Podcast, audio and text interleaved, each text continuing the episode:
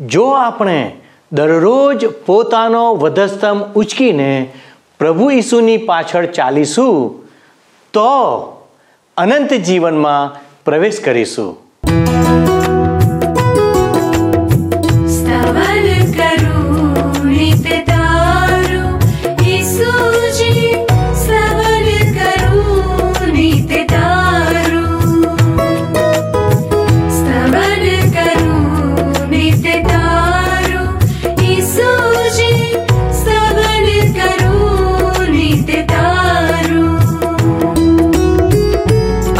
सवारे साध सुनि महिमा करु प्रभु तारो। महिमा करु प्रभु तारो। स्तवन करु नित समीपारु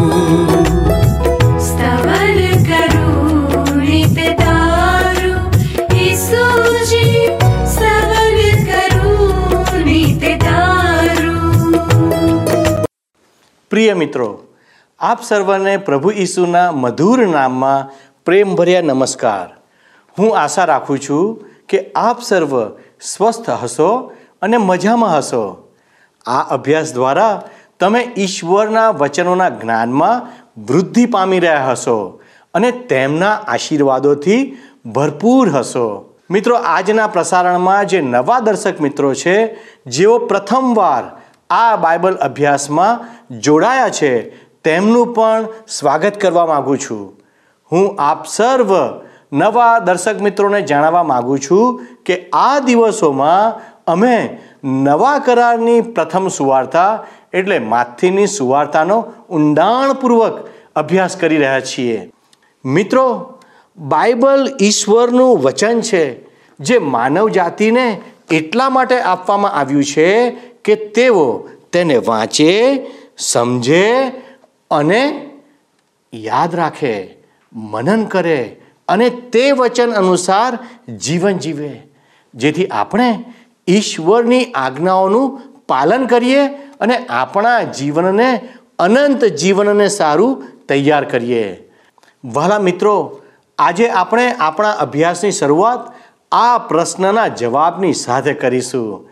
જેમાં આપણે એ જાણીશું કે વચન અનુસાર કોણ અને કેવી રીતે ઈશ્વરના રાજ્ય એટલે અનંત જીવનમાં પ્રવેશ કરી શકશે. આજે માથીની લખેલી સુવાર્તા તેના વીસમા અધ્યાયની એકથી ચોત્રીસ કલમોમાંથી દ્રાક્ષાવાડીના મજૂરોનું દ્રષ્ટાંત. પ્રભુ ઈસુ પોતે મરણની નજીક છે તે વાતની જાહેરાત કરે છે. યાકૂબ અને યોહાનની માતા પોતાના બે દીકરા ઈશ્વરના રાજ્યમાં પ્રભુ ઈસુની જમણી અને ડાબી તરફ બેસે તેવી માંગણી કરે છે. અને ત્યારે પ્રભુ ઈસુ શું જવાબ આપે છે? અને પછી પ્રભુ ઈસુ સડક કિનારે બેઠેલા બે અંધ વ્યક્તિઓની આંખો ખોલી નાખે છે. આ બધા વિષયો ઉપર અભ્યાસ કરીશું. તો આવો મિત્રો પ્રાર્થનાપૂર્વક આ અભ્યાસમાં આગળ વધીએ. હવે તમે ત્યાં જોશો મિત્ર, તો દ્રાક્ષવાડીના નોકરો. એ શીર્ષક નીચે માથ્ય અનુસાર શુભ સંદેશના વીસમા અધ્યાયની પહેલી કલમમાં લખવામાં આવ્યું છે કે આકાશના રાજની સરખામણી આ રીતે કરી શકાય. દ્રાક્ષાવાડીનો માલિક દ્રાક્ષાવાડીમાં કામ કરવા માટે નોકરો લેવાને સવારમાં ગયો. હવે દ્રાક્ષાવાડીના નોકરોનું ઉદાહરણ ઓગણીસમાં અધ્યાય સાથે ખાસ સંબંધ ધરાવે છે મિત્ર. માથી અનુસાર શુભ સંદેશના ઓગણીસમાં અધ્યાયની ત્રીસમી કલમમાં પ્રભુ ઈસુ કહે છે કે ઘણા જેઓ પ્રથમ છે, તેઓ છેલ્લા થશે અને જેઓ છેલ્લા છે, તેઓ પ્રથમ થશે. અને અહીંયા વીસમા અધ્યાયની સોળમી કલમમાં પ્રભુ ઈસુ ખ્રિસ્ત કહે છે કે જેઓ છેલ્લા છે, તેઓ પ્રથમ થશે અને જેઓ પ્રથમ છે, તેઓ છેલ્લા થશે. એટલે તમે જુઓ મિત્ર, વીસમા અધ્યાયના આરંભમાં અને આ ઉદાહરણના અંત ભાગમાં છેલ્લા તે પહેલાં અને પહેલાં તે છેલ્લા એ મુદ્દા ઉપર ભાર મૂકવામાં આવ્યો છે. હવે આગળ આપણે બેથી પંદર કલમો જોઈએ. મારી સાથે સાથે જુઓ માથ્ય અનુસાર શુભ સંદેશ વીસમો અધ્યાય બેથી પંદર કલમો. અહીં લખવામાં આવ્યું છે, તેણે તેઓને રોજનો એક દિનાર. હવે તમે નીચે જોશો, દિનાર શબ્દની ઉપર હિન્દીમાં અ એવો અક્ષર છે.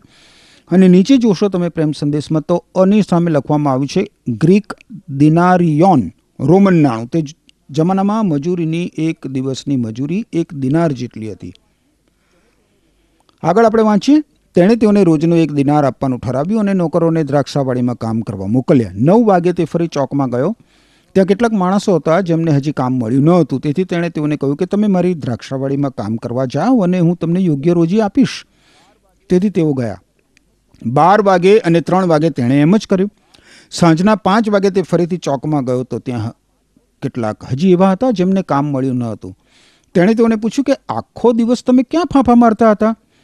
તેઓએ જવાબ આપ્યો, અમને કોઈએ કામ આપ્યું નથી. તેણે કહ્યું, ભલે, તમે પણ મારી દ્રાક્ષાવાડીમાં જઈને કામ કરો. સાંજ પડી ગઈ. માલિકે પોતાના મુખ્ય નોકરને બોલાવીને કહ્યું કે, નોકરોને બોલાવો અને જેઓ છેલ્લા આવ્યા હતા, તેઓને પ્રથમને, જેઓ પ્રથમ આવ્યા હતા, તેઓને છેલ્લે એમ તેમને રોજી આપ. જેઓને સાંજે પાંચ વાગે કામ મળ્યું હતું, તેઓને એક એક દિનાર મળ્યો. તેથી જેઓ પ્રથમ કામ કરવા આવ્યા હતા, તેઓનો વારો આવ્યો ત્યારે તેમણે વિચાર્યું કે તેમને વધારે પૈસા મળશે. તેઓને પણ એક જ દિનાર મળ્યો.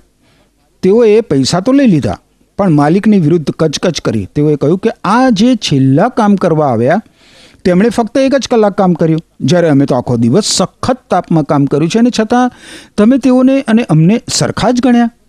માલિકે તેઓને જવાબ આપ્યો, મેં તમારો કેટલો રોજ ઠરાવ્યો હતો? એક જ દિનારને તમે તમારા પૈસા લઈને ચાલતી પકડો. મેં તમને જે પૈસા આપ્યા તે જ મારે આ છેલ્લા આવેલાઓને પણ આપવા છે. મારા પોતાના પૈસા મને ફાવે તેમ વાપરવાનો શું મને હક નથી? કે પછી હું દયાળુ છું માટે તમને ઈર્ષા આવે છે? હવે આ ઉદાહરણ મિત્ર અત્યંત મહત્વનું છે કારણ કે ખૂબ મહત્વનું સત્ય પ્રદર્શિત કરે છે. ઈશ્વરની સેવા કરવામાં તમે જે સમય ગાળો છો તેનું પ્રમાણ કે તમારું પદસ્થાન સ્વર્ગમાં તમને કેવો પુરસ્કાર મળશે તે નક્કી કરવામાં કશો જ ભાગ ભજવી શકે એમ નથી. એ તાત્પર્ય આ ઉદાહરણ ઉપરથી નીકળી શકે છે મિત્ર. ઈશ્વર તમને જે કાર્ય સોંપે છે તે પૂરું કરવામાં તમે કેટલા વફાદાર છો. એ બાબત તમને કેવો પુરસ્કાર મળશે એ નક્કી કરે છે. વફાદારી પછી ઈશ્વરે તમને સોંપેલું કાર્ય, સાવ નાનું હોય કે ટૂંકું હોય કે જૂજ કેમ ના દેખાતું હોય. ઈશ્વર દરેકને ખૂબ મહાન અને મોટા કાર્યની સોંપણી ના કરે, પરંતુ ઈશ્વર તમને જે કોઈ કામ સોંપે છે, એમાં શું તમે વફાદાર છો મિત્ર? હવે આ ઉદાહરણ ઉપર વધારે વિચાર કરતા આપણને સમજાય છે કે ઈશ્વરના રાજના, સ્વર્ગના નાગરિક બનવા માટેનો નિયમ શું છે? ઈશ્વરના રાજના સ્વર્ગના નાગરિક માત્ર ઈશ્વરની કૃપાથી જ બની શકાય છે મિત્ર. આ ઉદાહરણમાં ઈશ્વર દ્રાક્ષાવાડીના માલિક છે અને પ્રભુ ઈસુ ખ્રિસ્ત પર વિશ્વાસ કરનાર લોકો નોકરો છે. આ ઉદાહરણ ખાસ કરીને એવા લોકો માટે છે જે ધાર્મિક વારસાને કારણે અથવા પોતાના ધાર્મિક પદસ્થાનને કારણે પોતાને બીજાઓથી ઊંચા માને છે. પ્રભુ ઈસુ ખ્રિસ્ત સાથે વધારે સમય વિતાવવાથી પોતાને બીજાઓ કરતાં જે ચડિયાતા માને છે. એમના માટે આ ઉદાહરણ છે.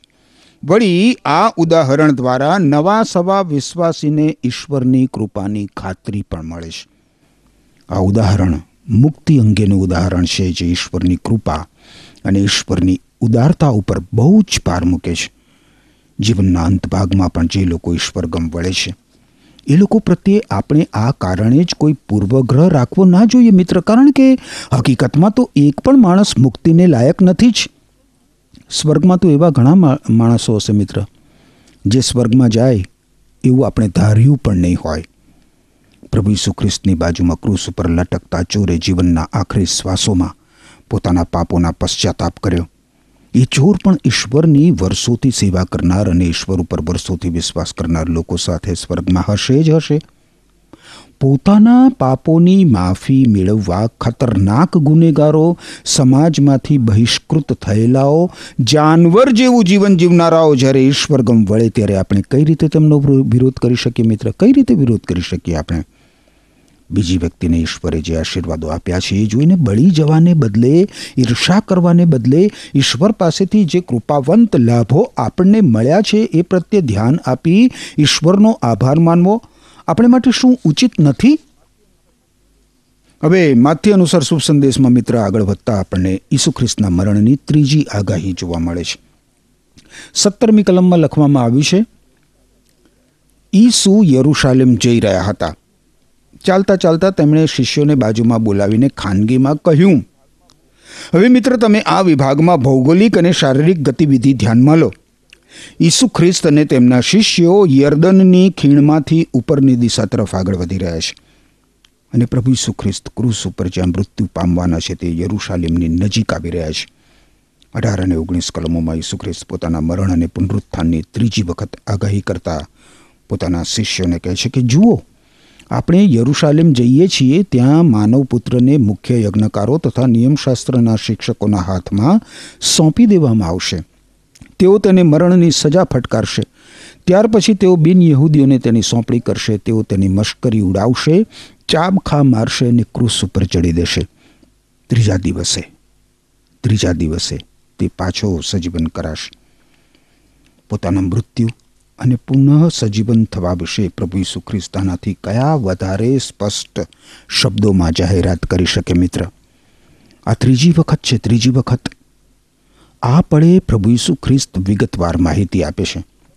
એમના હકમાં જે બનવાનું છે ને, એ વિશે. ગમે તેમ પણ શિષ્યોને પ્રભુ ઈસુ ખ્રિસ્તની આગાહીનો ખ્યાલ આવતો નથી. આવી આગાહી શિષ્યોના કાર્યક્રમમાં બંધ બેસતી આવતી નથી. પરંતુ આ કલમો વાંચતા આપણને તો ખાતરી થઈ જ જાય છે મિત્ર કે મૃત્યુ પામવા યરુશાલેમ જવા માટે પ્રભુ ઈસુ ખ્રિસ્તે મક્કમ નિર્ધાર કર્યો હતો. આ સત્ય વિશે આપણે ઉડાણપૂર્વક વિચારવાની જરૂર છે. મિત્ર, ઈસુ ખ્રિસ્ત તમારા અને મારા માટે મૃત્યુ પામવા યરુશાલેમ જઈ રહ્યા હતા. ઈસુ ખ્રિસ્તના શિષ્યો આ વાત માની જ ના શક્યા. ઈસુ ખ્રિસ્ત જ્યારે અત્યંત મહત્વની આગાહી એટલે કે પોતાના મરણ અને ફરી સજીવન થવાની આગાહી કરે છે, એવા ગંભીર સમયે ઈસુ ખ્રિસ્તના શિષ્યો યાકુબ અને યોહાનની માતા ઈસુ ખ્રિસ્ત પાસે કેટલી બેહુદી માગણી કરે છે, એ તમે હવે જુઓ મિત્ર, વીસમી કલમમાં. વીસમી કલમ જુઓ. એક માતાની માગણી, એ શીર્ષક નીચે લખ્યું છે, ઝબદીના પુત્રોની માતા પોતાના પુત્રોને લઈને ઈસુ ખ્રિસ્તની પાસે આવી અને પગે પડીને માગણી કરી.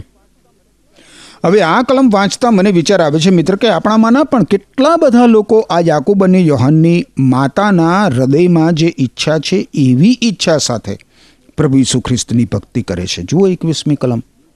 ઈસુએ પૂછ્યું, તારી શી માગણી છે? તેણે જવાબ આપ્યો, તમારા રાજમાં મારા આ બંને પુત્રો તમારી ડાબી અને જમણી બાજુએ બેસે તેવું વચન આપો.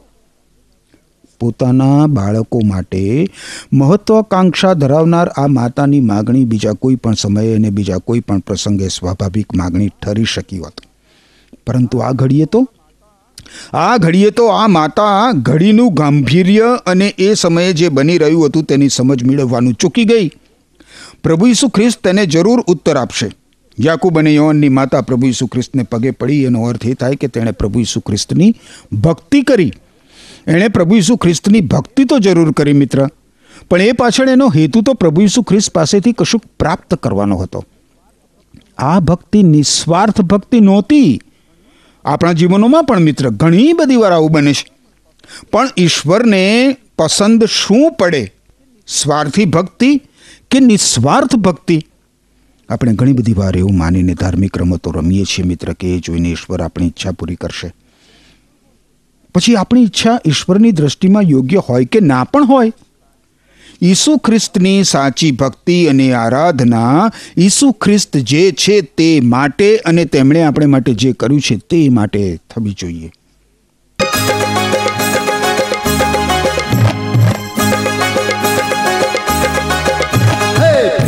પ્રભુને સેવવો સંતોને શોભતું એ છે. પ્રીતે પ્રભુને સેવવો, સંતોને શોભતું એ છે. અનવળી રાખવો તે પર પ્યાર, સંતોને શોભતું એ છે પ્રભુને સેવવો, સંતોને શોભતું એ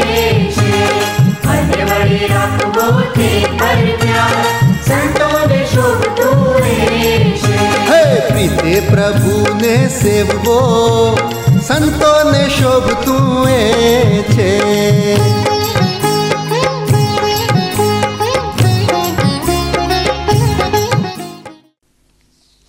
આગળ હવે તમે મારી સાથે સાથે વીસમા અધ્યાયની બાવીસમી કલમ જુઓ. યાકુબ અને યોહનની માતાની માગણીના ઉત્તરમાં પ્રભુ ઈસુ ખ્રિસ્ત શું કહે છે? બાવીસમી કલમ. ઈસુએ જવાબ આપ્યો, તમારી માગણી સમજ વગરની છે. હું હાલ જે પ્યાલો પીવાનો છું તે શું તમે પી શકશો? તેઓએ જવાબ આપ્યો, હા, અમે એમ કરી શકીએ એમ છીએ. હવે આ કલમ દર્શાવે છે મિત્ર કે યાકોબ, યોહાન અને તેમની માતા પ્રભુ ઈસુ ઓગણીસમાં અધ્યાયની સોળથી ત્રીસ કલમોમાં પુરસ્કાર વિશે અને વીસમાં અધ્યાયની એકથી સોળ કલમોમાં અનંત જીવન વિશે જે શિક્ષણ આપ્યું એ ગ્રહણ કરવામાં નાકામયાબ રહ્યા છે. ઈશ્વરના રાજના મહિમામાં જીવતા પહેલાં જે સહન કરવાનું છે, તેને તેઓ સમજી જ શક્યા નથી. બાવીસમી કલમમાં પ્રભુ ઈસુ ખ્રિસ્ત જે પ્યાલાની વાત કરે છે, તે પ્રભુ ઈસુ ખ્રિસ્તની પીડા અને ક્રુસનો પ્યાલો છે. યાકુબ અને યોહાન બંને આગામી સમયમાં મહા મોટા દુઃખો સહન કરવાના હતા. યાકોબ ઈસુ ખ્રિસ્ત ઉપર વિશ્વાસ કરવાને કારણે મારી નંખાવાનો હતો અને યોહાન તડી પાર કરાવવાનો હતો. હવે ત્રેવીસમી કલમ જુઓ. ઈસુએ જવાબ આપ્યો, તમે જરૂર મારા પ્યાલામાંથી પીશો, પણ મારી જમણી કે ડાબી બાજુએ કોણ બેસશે તે નક્કી કરવાનું કામ મારું નથી. મારા ઈશ્વર પિતાએ જેઓને માટે તે જગ્યા નક્કી કરેલી છે, તેઓને તે મળશે. હવે આ કલમમાં પ્રભુ ઈસુ ખ્રિસ્ત પ્રદર્શિત કરે છે કે તે ઈશ્વર પિતાની સત્તા નીચે હતા. એકલા ઈશ્વર પિતા જ સ્વર્ગમાં પદસ્થાનો નક્કી કરવાનો અધિકાર ધરાવે છે. આ પ્રકારના પુરસ્કાર આપવામાં કોઈ પણ પ્રકારનો પક્ષપાત કરવામાં આવતો નથી, મિત્ર. આ પ્રકારના પુરસ્કારો પ્રભુ ઈસુ ખ્રિસ્તના નામને લીધે જે ભારે સતાવણીમાં ભારે સતાવણીમાં પણ પીછેહટ કરતા નથી, એવા લોકો માટે છે. હવે જુઓ ચોવીસમી કલમ. બીજા દસ શિષ્યોએ આ સાંભળ્યું, તેઓ બધા આ બે ભાઈઓ પર ગુસ્સે થયા. તમે જાણો છો, મિત્ર? ઈસુના બીજા દસ શિષ્યો શા માટે ગુસ્સે થયા? એમના ગુસ્સાનું કારણ એ હતું કે તેઓ પોતે પ્રભુ ઈસુ ખ્રિસ્તની ડાબી અને જમણી બાજુના પદસ્થાનો મેળવવા ઈચ્છતા હતા. યાકોબ અને યોહાન, શાના એ બે પદસ્થાનો મેળવી લે. અઢારમાં અધ્યાયની પહેલી કલમ પ્રમાણે તો બધા જ શિષ્યો આકાશના રાજમાં સૌથી મહાન ગણાવવા માંગતા હતા, પરંતુ પ્રભુ ઈસુ ખ્રિસ્તે તેમને શીખવ્યું કે, ભાઈ, સ્વર્ગમાં સૌથી મહાન વ્યક્તિ તરીકે સહુની સેવા કરનાર વ્યક્તિની ગણના થવાની છે.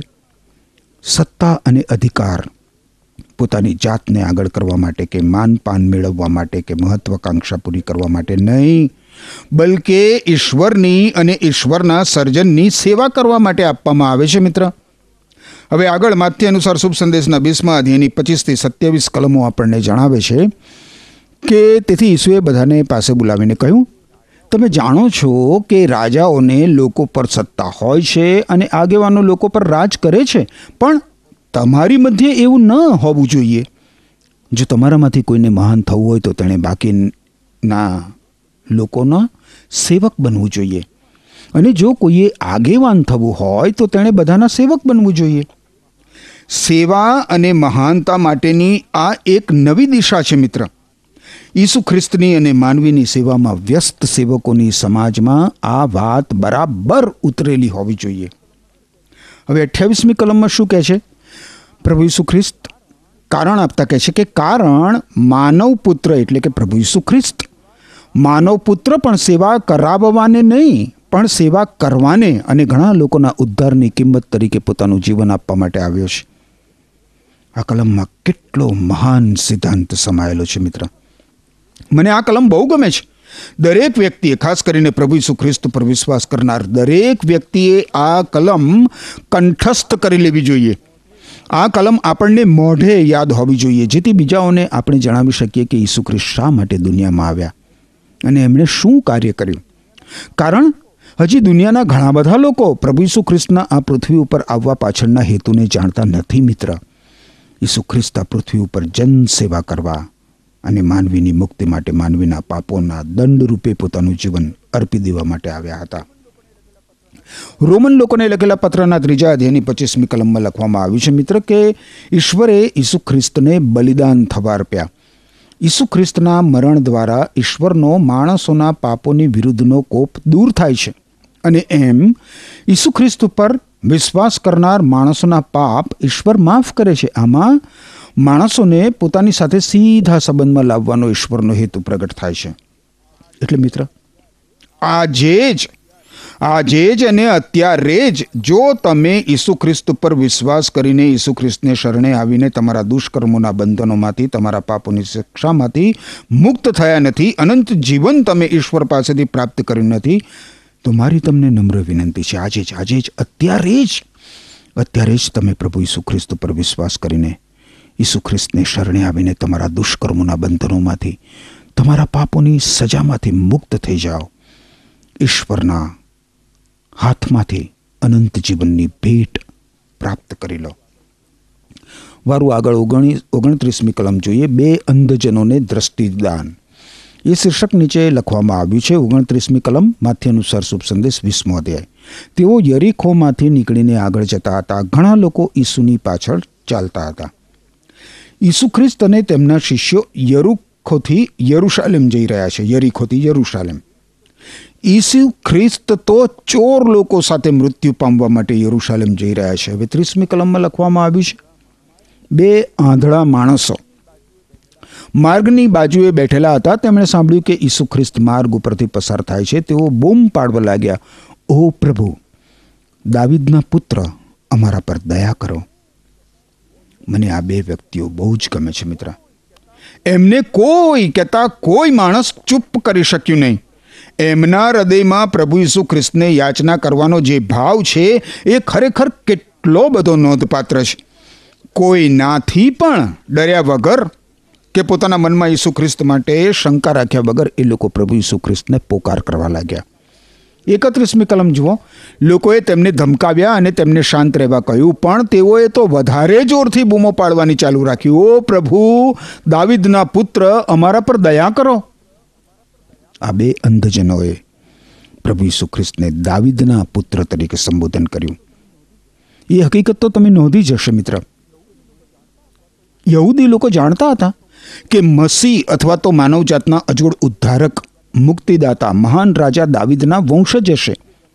આ બે અંધજનો સમજી શક્યા કે ઈસુ ખ્રિસ્ત આવનાર મસીહ એટલે કે માનવજાતના મુક્તિદાતા છે. પણ એ સમયના ધર્મ પંડિતો પોતાની નજરે પ્રભુ ઈસુ ખ્રિસ્તના ચમત્કારો જોયા હોવા છતાં પણ એટલા બધા અંધ હતા કે પ્રભુ ઈસુ ખ્રિસ્તને માનવીના મુક્તિદાતા તરીકે સમજીને કે સ્વીકારીને ઈસુ ખ્રિસ્તને શરણે તેઓ આવવા તૈયાર થયા નહીં. સત્ય પ્રત્યે પોતાની આંખો ખોલવાનો એ લોકો સતત વિરોધ જ કરતા રહ્યા. અહીં મિત્ર એક વાત બહુ જ સ્પષ્ટ થાય છે કે આપણી આંખોથી જોવું એ હૃદયથી જોવાની ખાતરી આપતું નથી. ઈસુ ખ્રિસ્તે એટલે જ કહ્યું છે કે મને જોયા વગર જે કોઈ મારા પર વિશ્વાસ કરે છે તેને ધન્ય છે. હવે જુઓ, પેલા અંધજનોનો પોકાર સાંભળીને પ્રભુ ઈસુ ખ્રિસ્ત શું કરે છે? બત્રીસથી ચોત્રીસ કલમ. ઈસુ ખ્રિસ્ત થંભી ગયા. તેમણે તેઓને બોલાવ્યા અને પૂછ્યું, તમારી શી ઈચ્છા છે? હું તમારા માટે શું કરું? તેઓએ જવાબ આપ્યો, પ્રભુ, અમને ફરી દેખતા કરો. ઈસુ ખ્રિસ્તને તેઓ પર દયા આવી. તેમણે તેઓની આંખોને સ્પર્શ કર્યો. તરત જ તેઓ દેખતા થયા અને ઈસુ ખ્રિસ્તની પાછળ ચાલવા લાગ્યા. આ અંધજનોની સમસ્યા સુસ્પષ્ટ હતી. તો પછી ઈસુ ખ્રિસ્તે એમને શા માટે એવું પૂછ્યું કે તમારી ઈચ્છા શી છે? હું તમારા માટે શું કરું?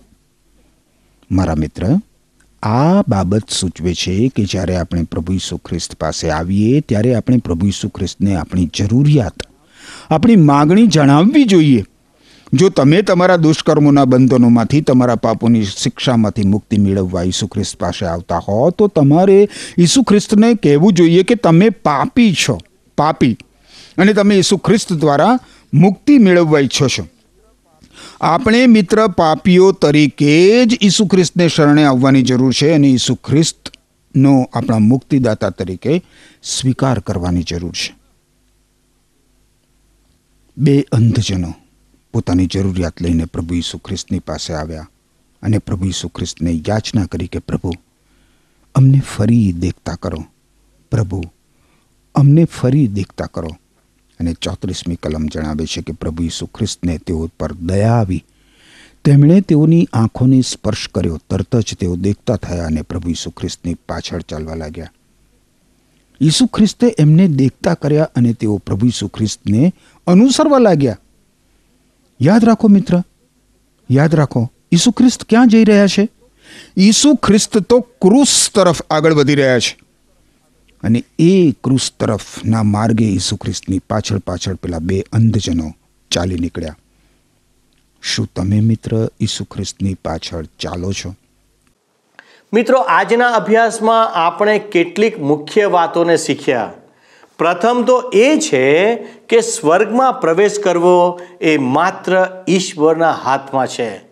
જેમ વાસ્તવિક રીતે ઊંટને સોયના નાકામાં થઈને પસાર થવું અસંભવ છે, તેવી જ રીતે કોઈ પણ મનુષ્યને સ્વર્ગમાં પ્રવેશ કરવો અસંભવ છે. પરંતુ વહાલા દર્શક મિત્રો, આપણે જાણીએ છીએ કે ઈશ્વરને તો સઘળું સંભવ છે. અને આ કાર્ય તમારા અને મારા જીવનમાં માત્ર ઈશ્વર જ પૂર્ણ કરી શકે છે. એક ધનવાન માણસ પોતાના ધન ઉપર વધારે ભરોસો રાખે છે. આપણો ભરોસો ઈશ્વર સિવાય કોઈ બીજી બાબત ઉપર છે તો એ આપણા માટે અશક્ય છે કે આપણે ઈશ્વરના રાજ્યમાં પ્રવેશ કરી શકીએ. પણ જો આપણો ભરોસો અને વિશ્વાસ ઈશ્વરના વચન અનુસાર પ્રભુ ઈસુ ઉપર છે, તો આપણે સ્વર્ગમાં પ્રવેશ કરી શકીએ છીએ. બીજી વાત, આપણે એ જોઈ કે જો આપણે ઈશ્વરે જે જવાબદારી આપણને સોંપી છે, તેમાં વિશ્વાસ યોગ્ય રહીએ, તો બધા જ માટે ઈશ્વરના રાજ્યમાં પ્રવેશ એક ભેટ સમાન છે. તે એ વાત ઉપર નિર્ભર નથી કે તમે કેટલા દિવસ અને કેટલું કાર્ય કર્યું. પણ એ વાત ઉપર નિર્ભર છે કે તમે વિશ્વાસયોગ્ય અને ઈમાનદારીથી કામ કર્યું છે કે નહીં. તમારું દૈનિક જીવન કેવું છે? શું તમે દરેક કાર્ય માટે ખોટા રસ્તાઓ અપનાવો છો? કે પછી ઈમાનદારીના રસ્તા ઉપર ચાલો છો? ત્રીજું, આપણે એ પણ જોયું કે પ્રભુ ઈસુ પોતાના મરણ વિશે ફરીથી જણાવે છે. આ એ વાતને પ્રગટ કરે છે કે પ્રભુ ઈસુ પોતાના કાર્ય અને યોજના પ્રત્યે સમર્પિત છે.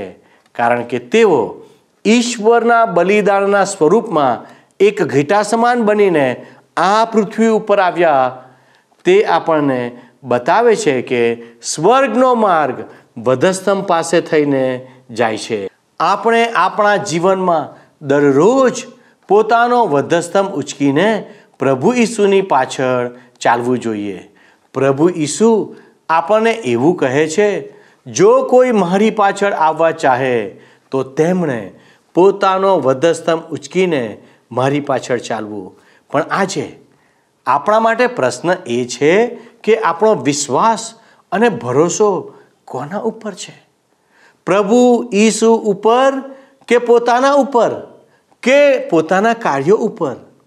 શું આપણે આપણા જીવનમાં વિશ્વાસ યોગ્ય છીએ? જો છીએ, તો એ બહુ જ જરૂરી છે કે આપણે આપણો વધસ્તંભ ઉચકીને તેમની પાછળ ચાલવું જોઈએ. જો આજે તમે પ્રભુ ઈસુ ઉપર ભરોસો અને વિશ્વાસ કરવા માગો છો, તેમને વિશ્વાસ યોગ્ય બનવા માગો છો અને પોતાનો વધસ્તંભ ઉચકીને તેમની પાછળ ચાલવા માગો છો? વાલા દર્શક મિત્રો, ઈશ્વર તમને તે પ્રમાણે કરવા સહાય કરો. આમેન. શું તમને આ કાર્યક્રમ ગમ્યો? અત્યારે જ અમને મિસ કોલ કરો.